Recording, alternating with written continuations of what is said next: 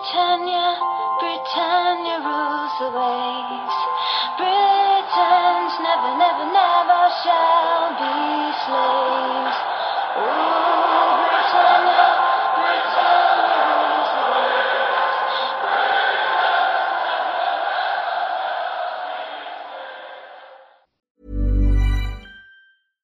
Sandra, and I'm just the professional your small business was looking for. But you didn't hire me because you didn't use LinkedIn jobs. LinkedIn has professionals you can't find anywhere else, including those who aren't actively looking for a new job but might be open to the perfect role, like me.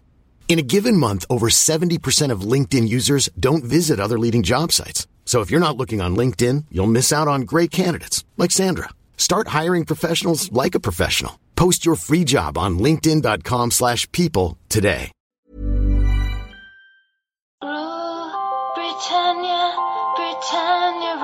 Rules the waves. Britons never, never, never shall be slaves. Ooh, Britannia, Britannia rules the waves.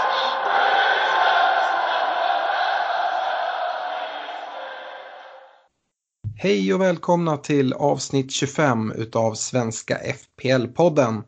Vi eh, spelar ju in idag torsdag den 27 12 och inte tisdag. Detta gjorde vi för att få med Boxing Day-omgången och på grund av lite logistik här kring jul. Jag hoppas alla har haft en härlig jul och eh, att eh, det rullar på i fantasy. Jag vet att du Stefan som är med här, du har slitits lite, du har varit nere och vänt ordentligt i källaren.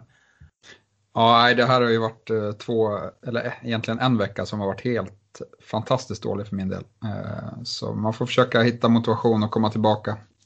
Hitta på några smarta byten framöver. Du skrev till mig senast igår tror jag att du skulle lägga ner ditt privata lag och att du bara skulle låta det vara ett ghost chip här resten av säsongen. Sen vände allting med din kapten Hazard här och hans insats. Ja, jag hade lite förhoppning när Richarlison hoppade in och gjorde mål där att nu kanske det har vänt. Eh, Nu kanske man har lite flyt här och så kommer Hazard in och står för en monstermatch som kapten. Så då, då fick man upp hoppet lite grann.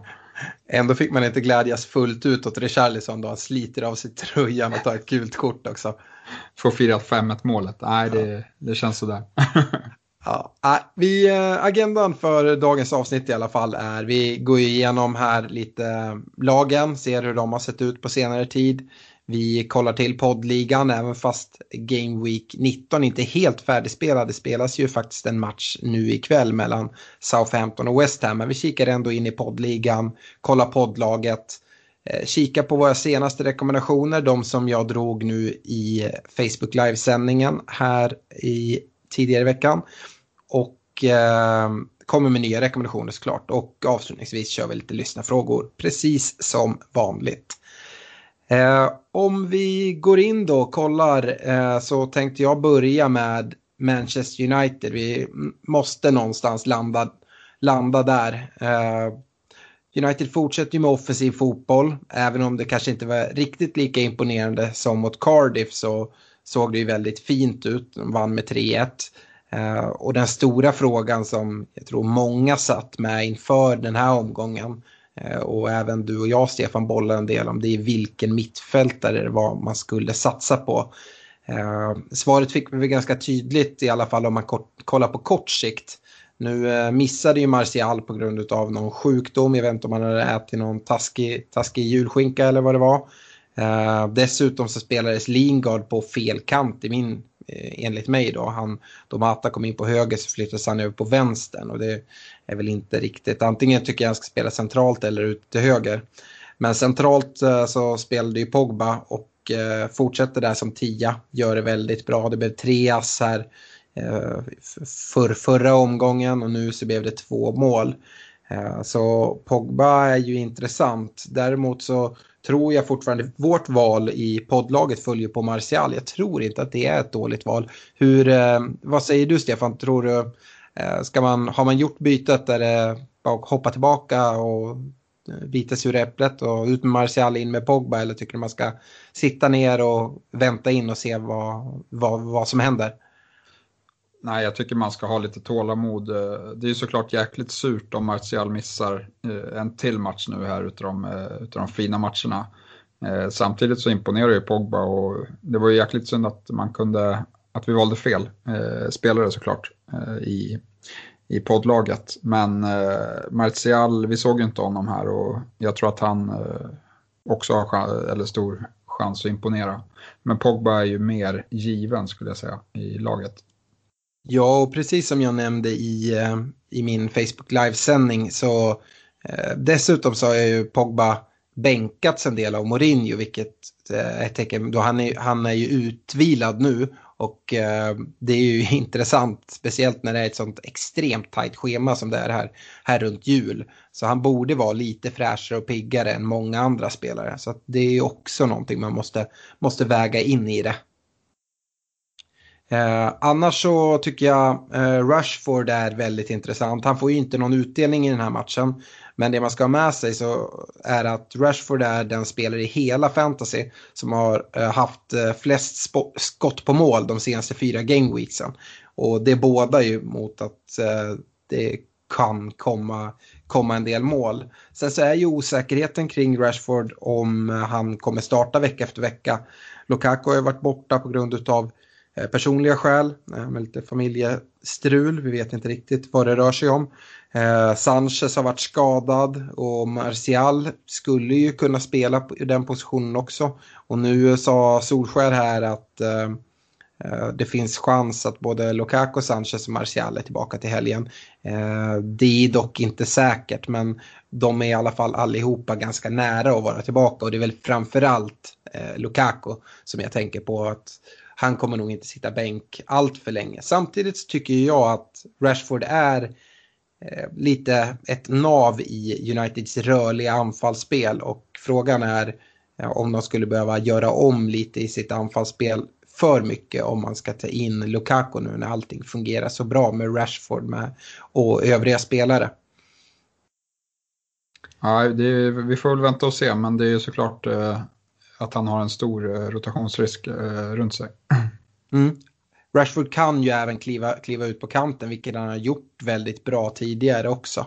Eh, det som händer då, det är ju då att han börjar utmana om speltid med Martial och kanske Lingard och sådär. Så att, eh, ja, vi får se, det kan bli tvåmannaanfall också. Det, det, jag håller inte alls det som omöjligt. Eh, vi får se helt enkelt. Det var egentligen det jag ville nämna om United. Ja, eh, och jag fortsätter med, med Manchester-kollegan i Manchester City då, som eh, helt plötsligt åker på två väldigt eh, eh, överraskande förluster mot, eh, mot Crystal Palace och Leicester. Eh, och man kan väl faktiskt argumentera för att i båda matcherna så är det inte helt orättvist. då, I alla fall i Palace-matchen så tycker jag att de har kanske lite flyt med sina mål, men de, de visar upp ett fantastiskt fint försvarsspel. Eh, och Leicester, de var väl mer eller mindre bättre än City och skapade mer heta lägen. Eh, och Citys försvarsspel ser ju eh, ut att vara allt annat än bra. Eh, och det har väl mycket att göra med att Fernandinho är borta. Eh, de blir inte alls eh, lika bra utan honom. Det finns mycket statistik som, som visar på det, hur mycket poäng de har tagit med och utan honom och att de gör mer mål och släpper in mindre när han är på plan. Man kan även eh, highlighta Sterling här tycker jag. Eh, han, han har inte alls levererat. Jag tror han har haft ett skott på mål eh, de senaste två omgångarna. Så där tycker jag väl att det är väldigt oroväckande och att man har inte riktigt råd att ha så dyra spelare i laget som inte levererar eller är, är spelare för ett lag som uppenbarligen har någon form av problem här. Eh, Sané däremot, han tycker jag har fortsatt eh, varit bra men inte fått, eh, fått riktigt den utdelningen han, han borde. Så sitter man med Sterling så skulle jag fundera på att byta honom till Hazard eller Salah till exempel eller någon United-mittfältare eller Spurs-mittfältare. Medan om man sitter med Sané så, så tycker jag ändå att man kan ha lite is i magen då City ändå har Eh, Eh, bra matcher förutom eh, när de ska möta Liverpool. Då. Ja, absolut. Jag, jag tycker inte man ska göra för förhastade saker med City. Vi vet vad det är för lag och vad de har för kapacitet. Sen såklart, absolut, det ser ut att vara en formdipp nu, men eh, jag tror att de tar sig ur den ganska snabbt och helt plötsligt kommer vi se stora poäng från ja, både Sterling och alla andra också. Men precis som du säger så eh, ja, men det känns som Sané är den, den City-spelare man ska ha just nu. Eh, dessutom så är han ju billigare än Sterling så att det irriterar inte riktigt lika mycket när han inte producerar. Det finns ju många mittfältare just nu som jag tycker är intressanta och då, då finns det ingen plats för Sterling i den form han är i just nu i alla fall. Nej, och jag skulle ändå hävda att Sterling har ett större rotationsrisk eh, nu när Mendy är borta. Det har vi sett bevis för. Och visst, Sané kanske vilas någon match här i julschemat. Eh, bara för att vara fräsch. Till exempel nu nästa match skulle han kunna vilas för att vara fräsch mot eh, Liverpool. Men, men Sterling och Mares tror jag kommer rotera mer än vad, än vad Sané kommer göra. Mm, vettiga ord där. Eh, det hinner ju hända en hel del i, eh, i fantasy när vi inte spelar in på två game weeks. Ett exempel på det är ju Tottenham som gör 11 mål på de två senaste matcherna sedan vi spelade in porr, podd, inte porr, utan podd eh, senast. Eh, dessutom ser spelschemat fortsatt fint ut. Eh, här vill man inte stå utan täckning skulle jag säga. Och Kane är väl den mest självklara. Eh, men kostar därefter. Och dessutom inte alla som har råd med honom då man kanske har gått hårt in på mittfältet med Salah, Hazard och eh, någon City-mittfältare exempelvis. Eh, det bästa alternativet ser ju ut att vara Son. Men han försvinner ju iväg på asiatiska här i januari. Eh, men eh, han har ju fått dispens. Han missar väl de två första gruppspelsmatcherna i, eh, i eh, asiatiska mästerskapen tror jag och eh, får därefter eh, efter United-matchen lämna eh, för landslagsspel. Så att han är ändå kvar ett tag. Däremot så, jag tycker, det, jag tycker det är en jobbig situation. Jag skulle vilja höra lite hur du tänker Stefan. Om man, om man har sån så sitter man ju såklart med honom. Han är i kanonslag. Men hur ser du på att ta in honom när man vet att han kommer försvinna iväg ganska snart? Uh, hur, samtidigt så levererar han ju helt sjuka Eh, poäng omgång efter omgång. Ja, det är ju svårt. Eh, jag ringde ju dig här och dagen innan eh, förra deadlinen och tänkte ta minus för att ta in sån. Men, men det blev inte så och det var ju synd för han gjorde ju två nya mål. Så då satt man med fyra matcher kvar och tyckte att det var jobbigt. Nu är det tre matcher. Då tycker jag att det är ännu mer jobbigt. Men som sagt, den formen han är i, han skulle kunna fortsätta göra liksom, två mål per match här eh, kommande matcher om, om det vill sig väl. Eh, men men ja, så här, jag har ju redan tagit mitt beslut att inte ta in honom i förra gameweeken och det kommer i alla fall inte ändras nu. Nej, eh, jag tycker som sagt att man ska ha Spurs-täckning eh, med tanke på deras schema också och form dessutom. Personligen gillar jag Ali. Han är dock eh, gulmarkerad och lite osäker. Jag vet inte om han kommer till spel i helgen. Eh, borde väl göra det, men eh, jag vill ändå invänta presskonferenser. Jag vet att du, Stefan, gillar eh, Trippier. Eh, men eh, här såg vi till exempel eh, Kyle Walker Peters blanda sig i den diskussionen om ytterbacksplatsen och dessutom är Orie Eh, snart tillbaka. Det jag menar med Walker Peters var ju att han gjorde tre ass här i, på en halvlek nu senast. Hur tycker du Trippier är fortsatt lika intressant eller tror du att uh, Walker Peters kommer match, fortsätta matchas?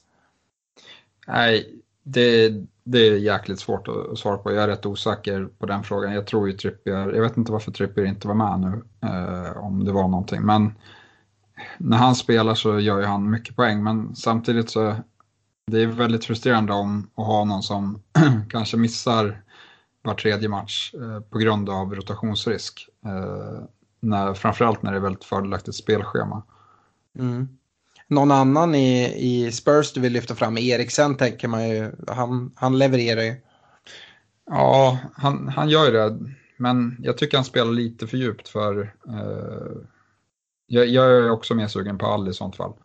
Eh, sen när Son försvinner då kan nog Lukas Mora bli eh, ett bra alternativ också eh, när, han, när Son försvinner för asiatiska. Eh, för då tror jag att Mora kommer få spela en, en hel del. Men, men annars så är, är jag emot att ta in någon billigare spelare när, när man har ett så här gynnsamt schema. Då är det ofta bäst att gå på Eh, de eh, klara alternativen. Eh, för det brukar vara det som betalar sig bäst. Yes, ja det, det är frågan där. Jag, jag, tycker det finns ett case för att dubbla upp på Spurs här och även om man har Kane så tycker jag man kan kolla på om man kan hitta plats för en, en Alli till exempel eller eh, Eriksen eh, eventuellt. Men eh, finns ju även spelare i försvaret, mittbackarna där. Tobi Toby Alderweireld är inte ägd av speciellt många. Eh, om man kollar på målvaktsfrågan som jag vet att du gör i ditt privata, eventuellt Juris, jag vet inte. Nej, det är, det är svårt. De har väl inte hållit så många nollor, men, men det kanske beror på att de har haft lite tuffa matcher och varit ur form. Eh. Nu när det är fina matcher så kommer det nog bli eh, allt fler nollor eh, här framöver också. Eh, så, så det är intressant. Och, så här, jag hade ju helst tagit in Trippier om man hade fått någon form av garanti på att han skulle starta mycket, men det kommer man ju tyvärr inte få. Nej, vi lämnar Spurs där och går vidare. Yes, eh, till Chelsea. Eh, där blir det ju uppenbart hur eh, extremt bra Hazard är. Han är ju ljusår bättre än alla sina medspelare och det är, väl, det är väl en fara att han försvinner till Real Madrid efter säsongen. Eh, men just nu så, skulle man, så tycker jag inte att man kan eh, vara utan Hazard. Han, han gör ju allting eh, rätt och han, han skapar chanser för sig själv, han spelar fram sina medspelare, han är straffskytt, säker sådan också. Bra bonusspelare, han är ju bara att plocka in. Sen borde det även komma offensiva poäng för Alonso snart, men även för Luis skulle jag säga. Eh, båda de har haft eh, rätt oflyt att de inte har fått eh, någon utdelning här senaste, senaste omgångarna offensivt. Deras defensiva insatser är väl mer tveksamma, men, men de är i alla fall startspelare fortsatt i, i Eh, Chelsea och eh, Sarri verkar ha förtroende för dem och han roterar inte speciellt mycket. Eh, så, så där kan man nog vara säker. Sen tycker jag att det som hände nu med att Pedro blev skadad, det skulle kunna Eh, höja Williams status lite. William har levererat bra eh, liksom statistiskt sett med chansskapande och kommit till avslut och så. Eh, men det har alltid funnits en rotationsrisk där. Nu när Pedro är skadad så så försvinner den eh, rotationsrisken eh, rätt mycket skulle jag säga. Eh, då de troligtvis kommer spela med till exempel Hudson och Doy på andra kanten. och det är ett betydligt mycket Eh, lättare byte att göra för Sarri i en, i en match eh, som vi har sett. Så, så om man kikar på en billig eh, Chelsea-spelare så kan man också kolla på William. Men han ersätter ju såklart inte Hazard utan han ska in i bygget och för de som tror eller är minsta orolig över att vi pratar om flytt för Hazard så det ser jag som väldigt eh, oväntat om det skulle ske någonting redan i januari utan det är väl till sommaren vi pratar om då. Eh, sen så eh, pratar vi lite om eh, Pedro och hans skada? Har vi hört något mer om hur allvarlig den är och om han missar flera veckor eller om det bara är någon liten skavank? Nej, jag tror att han drog eh, eh, baksidan. Jag är inte helt säker. Men, men jag tror att det var lite allvar, alltså att det kan vara två, tre veckor borta eh, i alla fall. Eh, så det är ingen så här lång, långsiktig lösning eh, ändå. Det är inte så att han är borta flera månader skulle jag, skulle jag tro. Nej, jag kollar nu bara i, i ehm, um, Fantasys egen och där står han som gul och 75% chans för att spela och knock. Så jag vet inte om de är dåligt uppdaterade, det brukar de kunna vara ibland. Men uh, ja, jag bara ville flagga för det. Att om man till och med kanske spelar till helgen, 75% skriver de där. Men man ska inte ta allt för hårt på, på fantasys egna uh, förutsägelser. Det, det som jag såg inte när det hände i matchen, men, men jag, läs, jag läser nu i min app att uh, det verkar som att det är en baksida som, som eh, jag pratade om och då, mm. då är det ju, vet vi ju, alltså så här, har man dragit den ordentligt då är man ju borta eh, upp till en månad kanske. Mm. Är det en liten eh, känning då kan det vara en vecka eller två veckor. Yes. Uh, vi går vidare med Everton. De studsar ju tillbaka ordentligt efter 6-2 debaclet mot Spurs i Game Week 18. Nu står de för fem mål borta mot Burnley. Och uh, Richarlison föll offer för rotation. Uh, då jag tidigare nämnt Everton och Spurs framförallt och deras extra tuffa spelschema när de spelar tre matcher här på sex dagar. Eh, dock, precis som du nämnde här i introt så kommer han in och gör sista målet i, i slutminuterna. Så eh, de som hade Richarlison fick ändå lite tröst där. Eh, men i övrigt så tycker jag Lucas Digné som jag har hållit på och tjatat om vecka efter vecka efter vecka som jag vet att du till exempel Stefan inte sitter med. Han ägs endast av 7,7 procent. För mig så börjar han mer och mer eh, se ut som någon som man bara ska ha.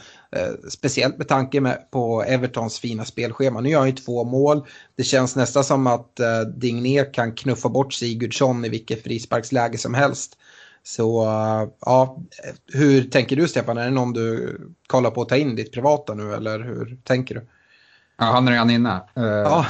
en, en gång tidigare än planerat. Nej, men jag tog ut honom för att få in uh, Doherty för, fyr, eller för två omgångar sedan. Uh, och tänkte ta in honom igen när deras hemmamatcher började. men det blev inte så bra timing på den när han dunkade in två baljor här. Nej, men, eh, sjukt fina frisparkar och, och liksom, han har ju han imponerar både i spelet och eh, i fasta situationer nu. Så det är, han är bara att plocka in skulle jag säga också. Eh, sen, jag... sen ska man ju inte förvänta sig att han gör två mål i varje omgång liksom, utan det, det var ju mer av en, av en tillfällighet. Men han kan ju absolut, eh, eh gör, han borde ha gjort fler assist än vad han har, vad han har fått faktiskt. Eh, så det är väl, sen, sen kan det ju bli mål någon gång då och då. Mm. Nej, men som sagt med Evertons spelschema så tänker jag ju framförallt att det finns goda chanser till nollor också. Och plussa på då hans eh, fina offensiv framskjutna roll och fina inlägg och fina fot. Både på fasta situationer men även som du säger på inläggssituationer om man trycker in dem där. Så att eh, han tycker jag man, man ska ha nu. Och sen dessutom ska man sitta med en Everton-mittfältare. Och då kommer den här eviga frågan. Det är Richarlison eller Sigurdsson. Har du liksom någon någon känsla här att vem man ska gå på. Sigurdsson eh, rullade in straff nu senast igen. Ja, jag väljer Richarlison alla dagar i veckan. Eh, jag såg lite uttalanden från Silva också varför han bänkade Richarlison och han var ju han låg ju sjuk eh, inför eh, Tottenham-matchen eh, men spelade den matchen ändå. Och Silva menar på att ja, men, eh, det tog rätt hårt på honom att spela den matchen. Därför eh, hade han, var han inte så bra fysisk status inför den här matchen. Då. Eh, och att eh, han då valde att starta honom på bänken.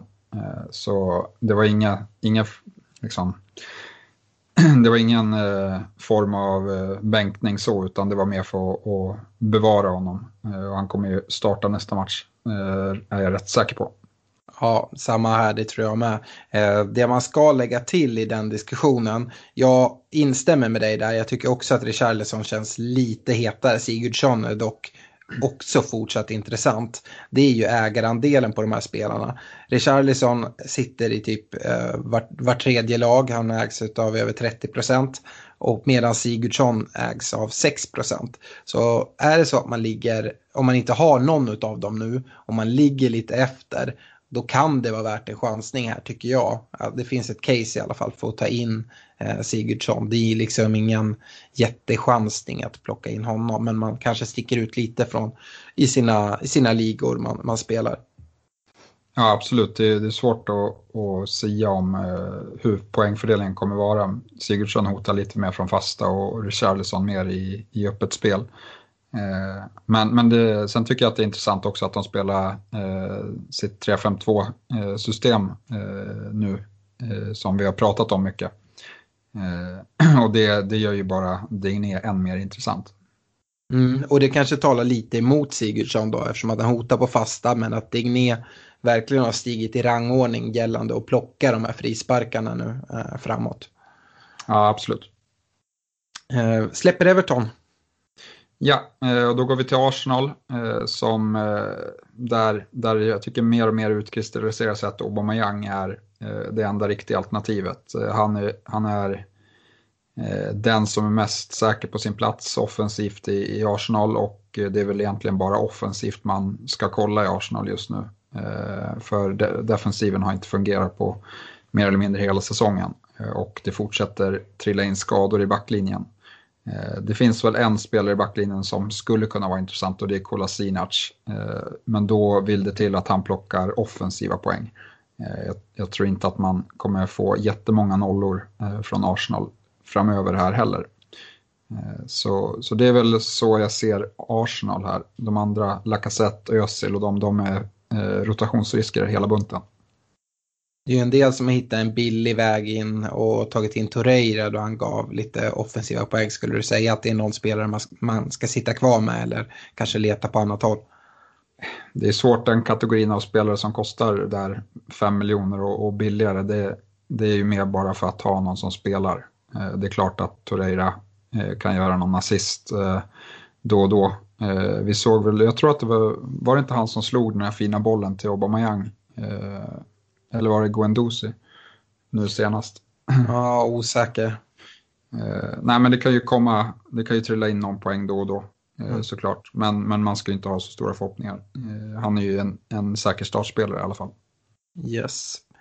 Eh, jag nämnde ju att det kan hända en hel del här om man inte spelar in på två veckor. Det kan man väl säga att det har hänt en del för Liverpool. De sitter ju ordentligt i fören nu för, för att plocka hem ligan. Även om vi ska säga det att det är bara spelat halvvägs. Men resultaten har ju verkligen eh, fallit eh, Liverpools favör. Och de ångar på samtidigt som City hackar lite. Nu eh, senast här var Trent tillbaka från skada och blir en ass direkt. Dessutom har han sjunkit i pris, han kostar nu 5,1 och jag tror att det är många som kommer kolla ditåt. Nu har de väl två lite halvtuffa matcher eller en halvtuff och en eh, som kommer vara riktigt viktig för, för ligan och då tänker jag på den riktigt tuffa är väl City eh, och vinner de den så då ser, alltså som sagt, det är många matcher kvar och Liverpool har tappat eh, i tidigare säsonger men eh, det är inte samma Liverpool vi ser som vi har sett tidigare säsonger. Jag, jag har svårt att se att om Liverpool går vidare med sex poäng här nu mot Arsenal eh, först och sen därefter City då tror jag det ska mycket till för att de ska tappa det. Och det, det säger jag eh, för att de har ett väldigt fint vårschema. Det ser bättre ut än alla de andra lagens. Ehm, av den anledningen så tycker jag att man måste börja, börja ta Sala på allvar. Jag har ju varit en av dem som har sagt jag vet Sala är jättebra, han kommer ta poäng men jag är beredd att sitta utan honom. Men nu börjar jag känna så här att det finns inte en chans. Och eh, nu när Liverpool ska gasa andra halvan av säsongen och bara se till att hålla det här försprånget då kommer Eh, ligan prioriteras före allting annat. Det spelar ingen, ingen roll att de är vidare i Champions League. Alltså, det är bara att skita i den. Liverpool har inte vunnit ligan på, ja, jag vet inte hur länge. Det är 90 senast. Så att alltså, nej, eh, det kommer vara hög prio och eh, Salah är ju den som står för poängen. Han är även den spelare just nu då i hela fantasy som har tagit flest poäng trots att han då har så här svårt för att ta bonuspoäng. Um, så jag vet inte, nu möter de Arsenal kommande matchen eh, och därefter City. Sen ser det ju liksom kanonfint ut. Men Arsenal och deras försvarsproblem nu, City som är en liten, eh, liten dipp. Eh, ja, kanske ska han in redan nu. Hur, hur tänker du Stefan? Du sitter ju varken med Kane eller Salah vet jag. Ja, nej, jag har, i mitt privata lag ska vi väl inte prata om för det är inga bra rekommendationer att se vad som händer där eh, just nu. Eh, men, men som sagt, eh, jag tycker det är extremt jobbigt och jag kollar på att få in eh, båda två men det kommer inte ske över en natt utan det kommer ju krävas en hel del eh, byten för att hitta fram till, till det. Eh, nej, jag vet inte, jag tycker eh, det är svårt för att eh, som du säger, eh, Salah på Anfield mot Arsenal. Det känns eh, som en rätt bra match faktiskt eh, för honom. Eh, men det gör ju även Keynes schema med Wolves nu som inte heller har imponerat på slutet. Så ja, hugget som stucket men det beror på hur man, hur man ser på kaptensvalet här kommande, kommande omgångar. Vad man behöver. där. Du äh, säger att det blir en hel del byten. Är det att vi har en, äh, någonting att det kan komma ett tidigt andra wildcard här som vi får efter äh, Game Week 20 som spelas i helgen? Nej, jag ska inte göra samma misstag som jag gjorde i fjol. Eh, ska jag inte göra. Eh, tror jag inte i alla fall. Vi får se. eh, jag har ju lite kris i mitt privata lag. Jag har ju gått från typ plats 16 000 till 80 000 här på två veckor. Så eh, ja, Eh, någonting måste göras i alla fall för att bromsa det fallet. Ja, Nej, men vi, vi kan väl konstatera det att Liverpool är väldigt intressanta. Jag, jag sitter ju personligen med, med Robertson i mitt lag, kollar på att ta in Trent nu eh, och sen så tror jag att Salah ska in på ett eller annat sätt. Sen så som sagt, jag tänker inte släpp, släppa Hazard, det finns inte en chans. Eh, och eh, inte så sugen att släppa Kane heller, så då då, då gäller det att pussla sen. Uh, vi får se hur det blir, men vi, vi lämnar Liverpool där. Yes, eh, och eh, ett lag som jag tycker är väldigt intressant just nu det är Watford. Deras spelschema ser väldigt bra ut. Och det finns två bra mittfältare här att plocka in. Det är både Delofeo och Pereira som imponerar. Delofeo kanske har imponerat snäppet mer, men jag skulle ändå säga att han är en större rotationsrisk än än Pereira eh, som är mer etablerad i, i Watford. Eh, I övrigt så, så har vi även Dini eh, som billigt anfallsalternativ som har hotat en hel del på slutet och han är ju också straffskytt i Watford. Och om man vill kolla mot backlinjen så har vi Holibas med fasta situationer och borde ha ändå en hyfsad chans på hållna nollor här med tanke på de matcher som Watford har. Så där tycker jag att lag som man ska kolla mot som eh, en möjliggörare för eh, andra byten här framöver. Ja, det är kanske exakt det man behöver hitta om man ska trycka in då Salah, Hazard, Kane i ett och samma lag. Att man behöver hitta några sådana spelare och då kanske det är Watford man ska titta mot just nu. Ja, men jag tycker att de har imponerat och eh, det, var, det var bara tack vare att Hazard var så pass bra som, eh, som Chelsea lyckades komma iväg med segern mot eh, Watford här senast. Ja, ett annat lag som eh, också har varit under hela säsongen egentligen en bra möjliggörare. Det är ett annat lag på W och det är Wolverhampton jag tänker på. Men det är väl egentligen inget nytt att säga om dem. Eh, Patricio i kassan är ju en intressant spelare. Doherty och Johnny i backlinjen och sen framförallt då Jimenez på topp. Bra värde i samtliga spelare. De har två tuffa bortamatcher nu, först mot Spurs och sen mot City. Men från och med Game Week 23 så ser det väldigt fint ut för dem och deras spelschema framåt här. Eh, och, så att, eh, ja, jag kanske inte skulle byta in de här spelarna om jag inte hade dem just nu. Men de allra flesta sitter väl med Doherty och Jimenez kanske. Så att, eh, och då byter man inte ut dem utan då sitter man bara lugnt i båten. Ja, några som har visat upp lite bättre form nu på slutet är Palace. Eh, dels eh, imponerade deras försvarsspel väldigt mycket mot Manchester City. Eh, och där har vi ju van Bissaka som är valet bakåt. Och sen tycker jag även att Townsend och Zaha har sett rätt pigga ut offensivt. nu har väl Townsend gjorde ju ett drömmål mot Manchester City, det ska ni spana in om ni inte har Eh, sett det. Det skulle kunna vara eh, årets mål när vi summerar eh, säsongen.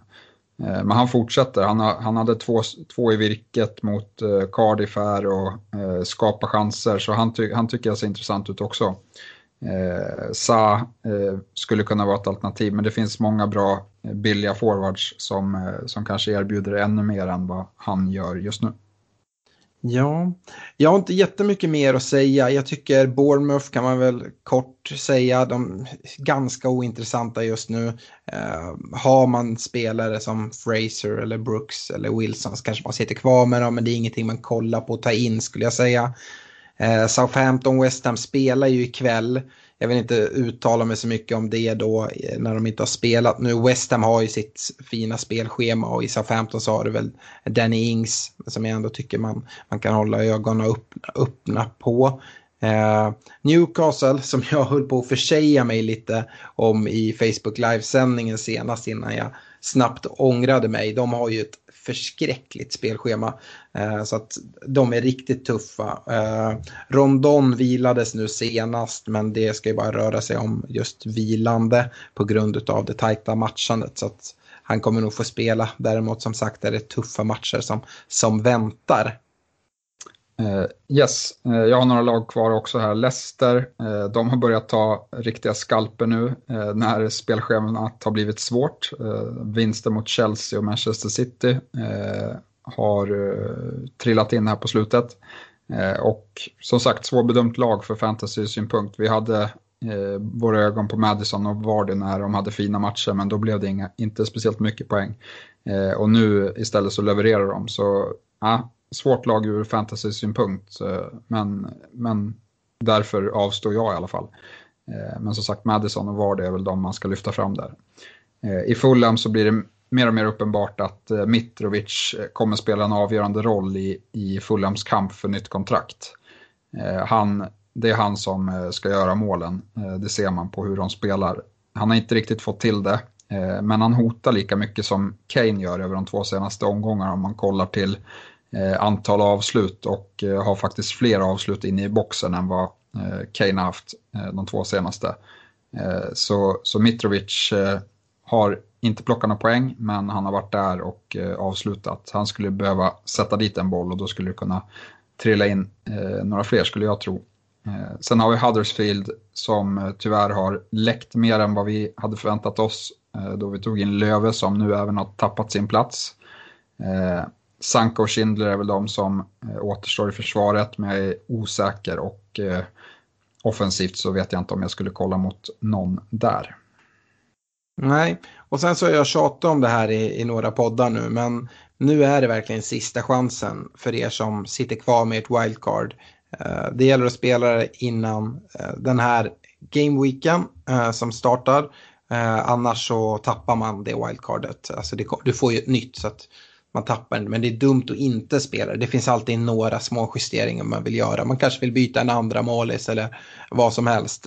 Så se till att spela det nu och så behöver inte, bara för att man drar det så behöver man inte göra eh, tolv 12 byten utan det kan, du kan göra två, tre byten om, det bara är, om du är väldigt nöjd och allting rullar på. Men eh, eh se till att dra det. Vi, eh, poddligan, nu är det ju lite mitt i här eh, eftersom vi har en match kvar på Game Week 19. Eh, men eh, etta törs jag väl ändå utropa Frippe Persson. Han har ju gått riktigt, riktigt fint. Han har alltså eh, mer än 100 poäng mer än poddlaget som ändå har gått rätt bra. Han ligger på 1290 poäng och har nu hittills i gameweeken 66 pinnar. Eh, så att, uh, stort grattis till honom. Det säger också en del om man tittar ner eh, i poddligan. Han har 1290 poäng. Alexander Myran som ligger tvåa, han har 1276 och trean Gabriel Boestad Schön har 1245 poäng. Så det skiljer alltså 45 poäng från ettan i poddligan till trean i poddligan. Så han har gjort ett litet ryck där. Får se om det är någon som lyckas käka upp det här inom kort eller om han bara ska glida in här andra halvan. Mycket hinner hända. Um, jag, näm jag, nämnde poddlaget. Uh, vi har 63 poäng som det ser ut just nu med Felipe Andersson kvar. Uh, vilken plats vi har i ligan är ganska ointressant eftersom att vi inte vet riktigt hur eh, det ser ut för andra spelare. Dels kan det vara så att man får in väldigt mycket poäng från bänken och, och vissa avancerar mycket eller att man har spelare kvar eller sådär. Men eh, ser ut att göra en okej okay omgång. Eh, som sagt 63 poäng plus Filippe Andersson. Eh, jag tror att vi ligger ganska stabilt kvar där på samma position som vi låg, låg förra veckan skulle, skulle jag tro och gissa på. Eh, vi bytte ju eh, här förra veckan Aubameyang till Rashford och Camarasa till Martial. Eh, gick in på lite United-spelare. Det fick väl inte något drömutfall men jag tror att det kan vara intressant på sikt. Eh, vi hoppas ju att Martial ska vara tillbaka nu, nu till helgen. Kollar vi till Eh, byte nu så ser vi att vi har lite halvrisigt försvar för den här omgången som kommer. Och eh, Löv är väl den som ligger risigast till i, i backlinjen. Eh, jag är sugen att ta in Trent. Eh, trots att de har då två tuffa matcher. Men vi får se Stefan, vi har inte helt eh, bestämt oss vem vi, vem vi ska plocka in där. Eh, ska vi kika lite på rekommendationerna? Uh, absolut. Vi, uh, uh, då, då tänker jag att vi går igenom de rekommendationer som vi körde i Facebook Live och de såg ju väldigt likadana ut från, från dig och mig. Väldigt stort United-fokus och så här i efterhand kan vi konstatera att det var inte superrekommendationer på, på kort sikt i alla fall. Eh, vi båda hade rekat Shaw i Uniteds backlinje och där fick vi ju inga riktiga, riktiga poäng. Eh, men eh, jag tycker han är fortsatt intressant och framförallt så vill man ju ha Martial framför honom när Shaw spelar. Han fyller på fint där. Och har man bytt in honom så tycker jag man kan, man kan ta det lugnt. Dessutom så kan man tycka att det är lite oflyt. United släpper in ett sent, sent mål så att nollan sprack där också. Men uh, den här veckan så tänker jag fortsätta mitt tjat och min kärleksförklaring till Lucas Digné i Everton. Spelschemat ser fantastiskt ut och uh, Digné, som sagt, vi, vi, har egentligen sagt allt om honom, men hans, hans fötter är ju av guld. Ja, jag instämmer helt i den rekommendationen. Jag också honom. Yes, går vi snabbt vidare till mittfältet. Båda rekade Martial förra veckan. Jag tror att han hade hamnat in i poäng, eh, poängen om han hade spelat, men det är ju bara gissningar. Nu spelade han inte, så blev noll pinnar. Och eh, jag fortsätter med mina Everton-rekar för den här veckan och valet föll, eh, föll då på Richarlison. Och det har jag också valt här. Tråkig vecka. ja, det här känns inte alls bra Stefan med ditt privata lag, uh, hur det går och sen så att vi rekar samma spelare. Det har ju, uh, vänt, det har ju vänt nu så det är, det, det är det som är positivt här. Ja, okej, okay, härligt. Uh, Forwardsidan då, se om vi är samma där. Uh, vi hade Rashford båda nu senast. det blev Eh, två pinnar, eh, inte speciellt bra. Däremot tycker jag som sagt att Rash hotar. Eh, jag tror inte vi är lika här. Jag tänker upprepa mig och säga Rashford. Jag vet att du är lite orolig för rotation där. Ja, nej, jag har sagt Kane här. Eh, jag tycker att eh, det har varit mycket poäng för Spurs mittfältare. Eh, jag tror att eh, nästa match skulle kunna vara tvärtom, att det är Kane som eh, drar in ett hattrick. Eh, så jag tror att man absolut ska kolla mot honom. Mm. Eh, på varningssidan så varnade jag att ta allt för mycket minuspoäng så här i, i juletid och det är eh, ändå mycket rotationer och det kan mycket väl vara så att den spelare du tar minuspoäng för får sitta bänk. Vi såg nu senast här med Richarlison även om man fick utdelning på honom. Men eh, det är väl någonting du har tagit en del här nu Stefan på senare tid och som har varit en del av eh, de här dåliga omgångarna dessutom. Ja, absolut. Det har blivit minus båda omgångarna. Nu skulle jag, med facit hand skulle jag ha tagit med minus för då hade jag haft eh, Son i laget till exempel. Men, men det är ju lätt att vara efterklok. Eh, ja. Men som sagt, eh, nej, jag vet inte. Det är, det är, klart att man ska försöka ha is i magen. Sen eh, eh, får man också eh, analysera läget och kanske göra lite större förändringar om, om det krävs. Eh, men jag har ju dribblat bort mig lite med, med Kane som jag bytte in för att ha under den här tiden och sen fick några infall och bytte ut. Och, nej, det, det har inte blivit speciellt bra utfall här. Det jag menar med att man ska vara väldigt försiktig med minus det är att det är så extremt svårt att förutspå vilka som kommer vilas och vilka som kommer spelas här runt jul.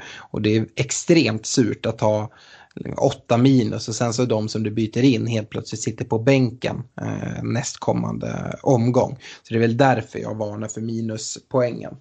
Eh, du, du varnade för Sané och trodde väl att han skulle kunna vilas här senast för City.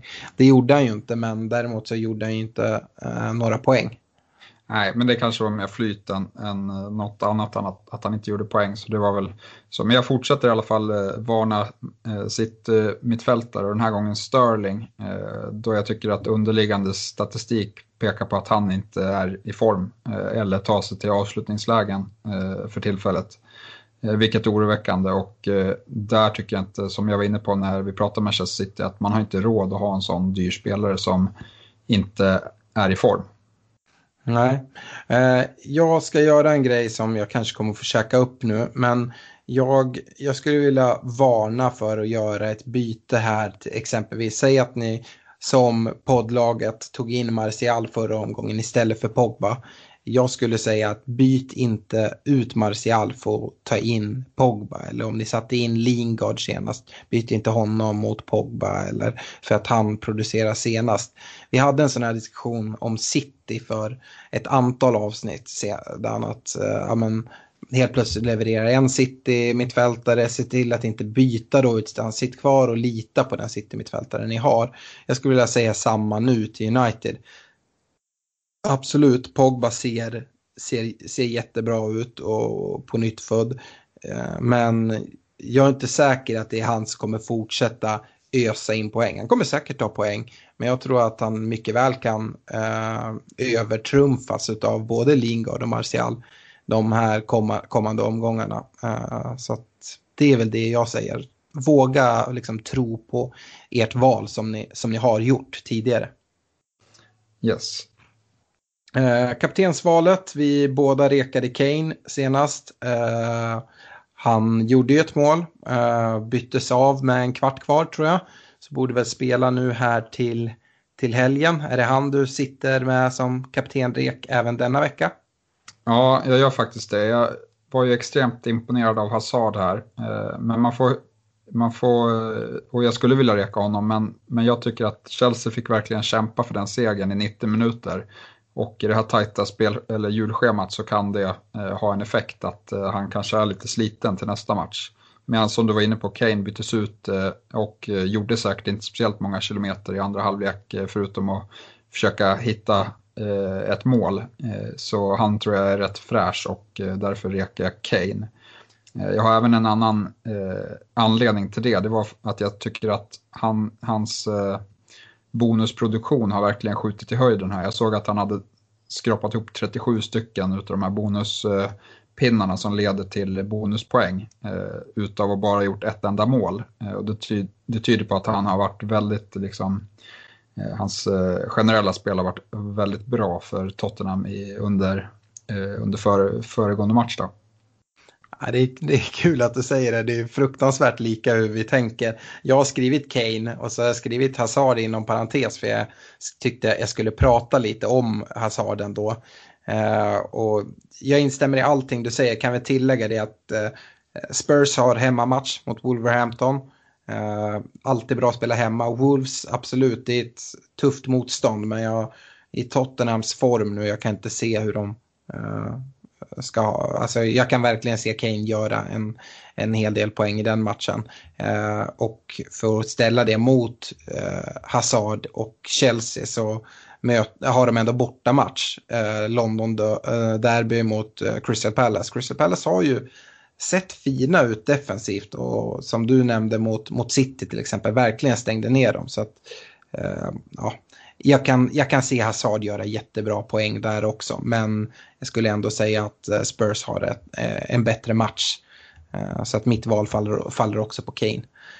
Jag, jag tycker man ska ta till hänsyn också att Fulham faktiskt mer eller mindre spelade ut Wolverhampton eh, i den här 1-1 matchen som var senast och borde absolut ha vunnit den matchen. Eh, de hade väldigt mycket lägen och jag tror att ett Spurs i den här formen eh, på hemmaplan kommer verkligen skölja över Wolverhampton och avslöja dem defensivt. Yes, uh, differentialvalet, båda rekade Delofeo senast, blev ju inga poäng därifrån, två pinnar tror jag det landade på. Eh, men som sagt, eh, hans, eh, eller Watfords spelschema ser ju fortsatt fint ut och Delofeo har visat form här senaste gameweeksen. Så att det är fortfarande en bra spelare att, att sitta med tycker jag och jag antar att du instämmer. Ja, jag upprepar min differential-val på Delofeo den här veckan. Han, han var bra mot Chelsea, fick ingen utdelning. Men, men som differential-val och så billig som han är med det spelschemat så tycker jag att det är väldigt intressant. Ja, jag, jag förstår, förstår det och uh, håller helt med.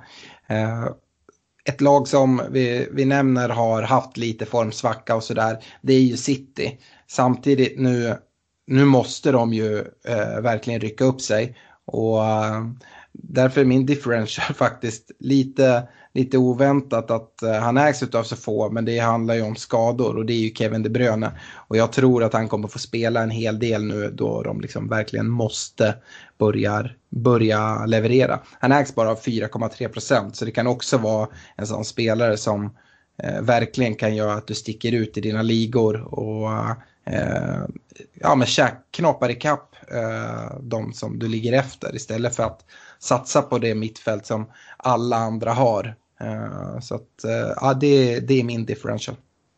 Ja, det skulle ju faktiskt kunna vara så att City helt plötsligt bara vinner fyra matcher i rad här och eh, absolut blandar sig i toppstriden igen. Och mycket talar väl för det också. Vi får, eller ja, det är oklart hur matchen mot Liverpool går såklart, men de andra matcherna ska de ju vinna. Ja. Eh, och eh, David Silva var ju även tillbaka eh, från skada senast här nu. Så han, han, han har de också saknat i, i offensiven skulle jag säga. Han bidrar med, med någonting som inte de andra mittfältarna riktigt mäktar med.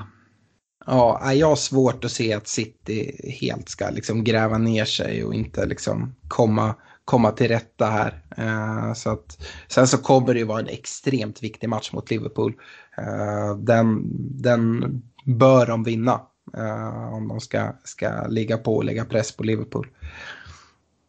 Eh, det var rekommendationerna. Eh, vi kan väl säga det att deadline nu på lördag är klockan tre.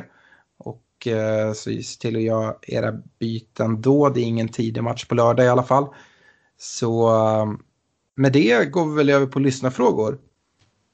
Jag det blir strålande. Jag tänkte att vi skulle börja med Martin Tegnevik. Han har ställt eh, ett gäng frågor. Och vi har varit inne och touchat lite på, på flera av dem, men vi kan ändå dra upp dem. Eh, vad ska man göra med Sterling och Sané? Ska man byta båda eller ska man ha kvar Sané eller ska båda bort? Ja, jag tycker ju det enkla valet är att byta Sterling just nu. Eh, dels för att han eh, kostar mest och eh, för att han faktiskt är den som har sämst form av de två. Man, det finns ett case att man byter båda också. Det finns bra alternativ på, på båda, men, men det skulle ändå, vi tror ju ändå att City kommer studsa tillbaka. Och det verkar ju som att Sané kommer vara en, liksom en tongivande spelare i, i det. Jag tror att eh, få tillägga, jag håller med dig där. Sterling tycker jag det finns ett ganska vettigt case att, att byta ut som det ser ut just nu. Det är möjligt att det kommer ändras om man vill ha in honom om ett tag. Men att helt göra sig ren på City-spelare, jag, eh, jag, jag är livrädd för det själv. Eh, man lockas av det, jag har inte Sala och försöker få in honom i mitt bygge. Eh, och då kanske det är Sané som måste ryka. Men alltså, vi vet vad City kan göra. Eh, de kan vinna tre matcher med liksom 15-0 i målskillnad. Eh, och då kommer vi sitta här om några veckor och säga oh, vilka City-spelare ska man ha och eh, nu måste, måste de in. Eh, jag, jag gör mig inte rent på City som det ser ut just nu och Sané är den jag helst sitter med. Så ja, jag, jag lämnar det där. Ja, där kan man också, så länge Mendy är borta så är ju, så är ju absolut caset så. Sen när Mendy är tillbaka då kan det bli en annan eh, situation som man måste ta ställning till. Men det vet vi inte riktigt när det kommer ske. Nej.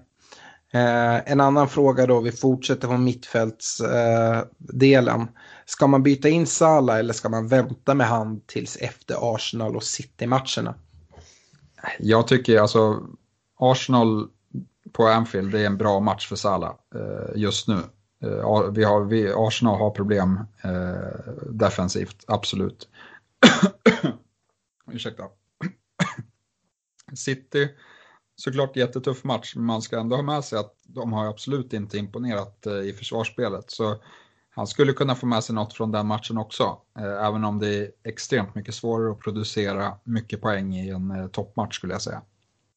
Ja, Nej, men det finns ett case att ta in Salah redan nu. Och det man i alla fall bör göra det är väl att kolla på ett sätt att få in Salah. Hur, att man har en plan för det. Om man, man kanske inte vill göra fem, sex byten och ta massa minus för att få in honom. Men man kan redan nu börja göra byten för att spara in pengar på sin bank så man vet att ja, om två omgångar så kan jag få in honom utan att ta allt för mycket minus. Så att det kanske är det man behöver göra om man inte har jätteenkelt att få in honom bara med ett eller två byten. Uh, och sen så kommer det här, det är väl en fråga som passar dig. Uh, är Watford intressanta och vilka i Watford kan vara intressanta? Ja, jag har ju nämnt de fyra som jag tycker är intressanta i uh, Delofeo Pereira, uh, Dini och Holebas. Mm. I den ordningen också? Ja, lite så eh, skulle jag väl ändå säga. Jag tror att eh, det, det, jag, jag är inte eh, såld på deras försvarsspel. Eh, så därav så tycker jag att mittfältarna är mest intressanta. Eh, Dini, eh, han tycker jag väl är lite av en joker. Kan ju bli rött kort om man har otur. Men, men han skulle absolut kunna leverera poäng. Men där tycker jag väl att det finns bättre alternativ i den priskategorin i alla fall på forwardsidan. Mm. Sen så, han har två frågor till och båda har vi varit inne, inne på. Eh, ska man byta in Son eller ska man inte det eftersom man ska till Sydkorea i januari? Ja, mitt val faller på inte göra det, men, men det skulle absolut kunna vara fel här. Det mm. skulle kunna visa sig vara fel. Eh, och är Pogba den som är mest intressant i United eller vilken tycker ni är mest intressant? Alltså om man står inför den här veckan nu eh, och ska byta in någon spelare eh, och man inte vet om Martial är frisk eller inte, då skulle jag väl ändå kika mot Pogba. Eh, jag, jag, jag tyckte väl att det stod mellan de två när vi skulle byta in spelare till poddlaget. och så, men, men som, som vi har sagt också, Martial tror vi är ett jättebra val. Ja, jag, jag håller med. Har man, har man inte tagit in någon United-spelare än och kollat på att göra det, då, då är det Pogba jag, jag skulle rekommendera. Eh, Wilhelm Frid ställer frågan, ska man ta in Digné eller Cholebas? Båda ser fina ut och har bra spelschema. Ja, jag, jag väljer Digné eh, alla dagar i veckan där. Eh, då jag tycker det är svårt med och liksom, Holebas, han, hans eh, assist skulle kunna komma mot eh, liksom Manchester City eller så. Det, man vet inte när offensiva poäng dyker upp. Eh, och jag tror väl ändå att eh, Evertons spelschema trumfar Watfords lite grann samt att jag tycker Everton är ett lite bättre lag. Ja, alla vet väl vad jag tycker. Digné går ju före nästan alla försvarare eh, i, i mitt tycke. Men eh, det finns ju ett case att ha båda två tycker jag. Så att, ja, det kan man väl säga. Eh, Charlie Bengtsson Jarup, eh, jag jinxar alltid fel kapten. Nu ska vi få hjälpa honom med kaptensval här, Stefan. Är du beredd? Ja, absolut. Vem ska jag kaptena till nästa omgång av Hazard, Sterling, Eriksen, Lingard och Firmino? Ja, säg dem igen. Eh, Hazard, Sterling, Eriksen, Lingard, Firmino. Ja, det är Hazard. Ja, jag håller helt med. Jag tyckte ingen av de andra riktigt lockade. Eh, Sterling har vi ju pratat om. Det är inte ens säkert att han eh, startar, eh, skulle jag säga. Det finns en stor risk för att han kan, kan, eh, kan vilas inför, inför Liverpool-matchen. Eh, och sen eh, Lingard, ja, absolut, men eh, nej, det är ingen jag skulle sätta kaptensbindel på. Firmino, ja, han har väl sett lite bättre ut i Liverpool, men det är inte den spelaren i Liverpool man vill ha, ha binden på, det är ju Salah i så fall. Och sen Eriksen, ja, visst, men nej, eh, nej, Hazard går före alla dem. Uh, Carl Kviding, är Manchester City i en formsvacka? Eller är det Crystal Palace och Leicester som är i en formtopp? Eller kan det vara en kombination av båda? alltså normalt sett så spelar det ingen roll hur bra Palace och Leicester är. Eh, för de eh, ska inte ha någon chans mot eh, Manchester City i en formtopp i alla fall. Så jag skulle säga att visst har Palace och Leicester gjort bra insatser men det har även berott på att City inte har varit lika bra som de brukar. Och det är väl både försvarsmässigt men även eh, lite anfallsmässigt. Absolut. Kommer, kommer City upp i, i, i, sin normala form då, då så kör de över både Crystal Palace och Leicester. Så att de är definitivt i en formsvacka. Sen ska man absolut inte ta bort Crystal Palace och Leicesters insatser. De har gjort det jättebra. Så att det är nog en kombination. Men framför allt så det man ska nog läsa in i det, det är nog Citys formsvacka. Jag tror dock inte att den kommer vara speciellt långvarig. Eh, så, det var de lyssnarfrågor vi hade fått. Eh, jag, eh, med det så tackar jag och sen så är väl vi åter 2019 lär det väl bli. Ja, jag tror att det blir svårt att få till någonting mellan den här omgången i helgen och den som är på nyårsdagen där. Ja. Så det blir nog efter dem. Men eh, stort tack för alla som lyssnar och eh, lycka till fortsatt. Ja, eh, och gott nytt år på er.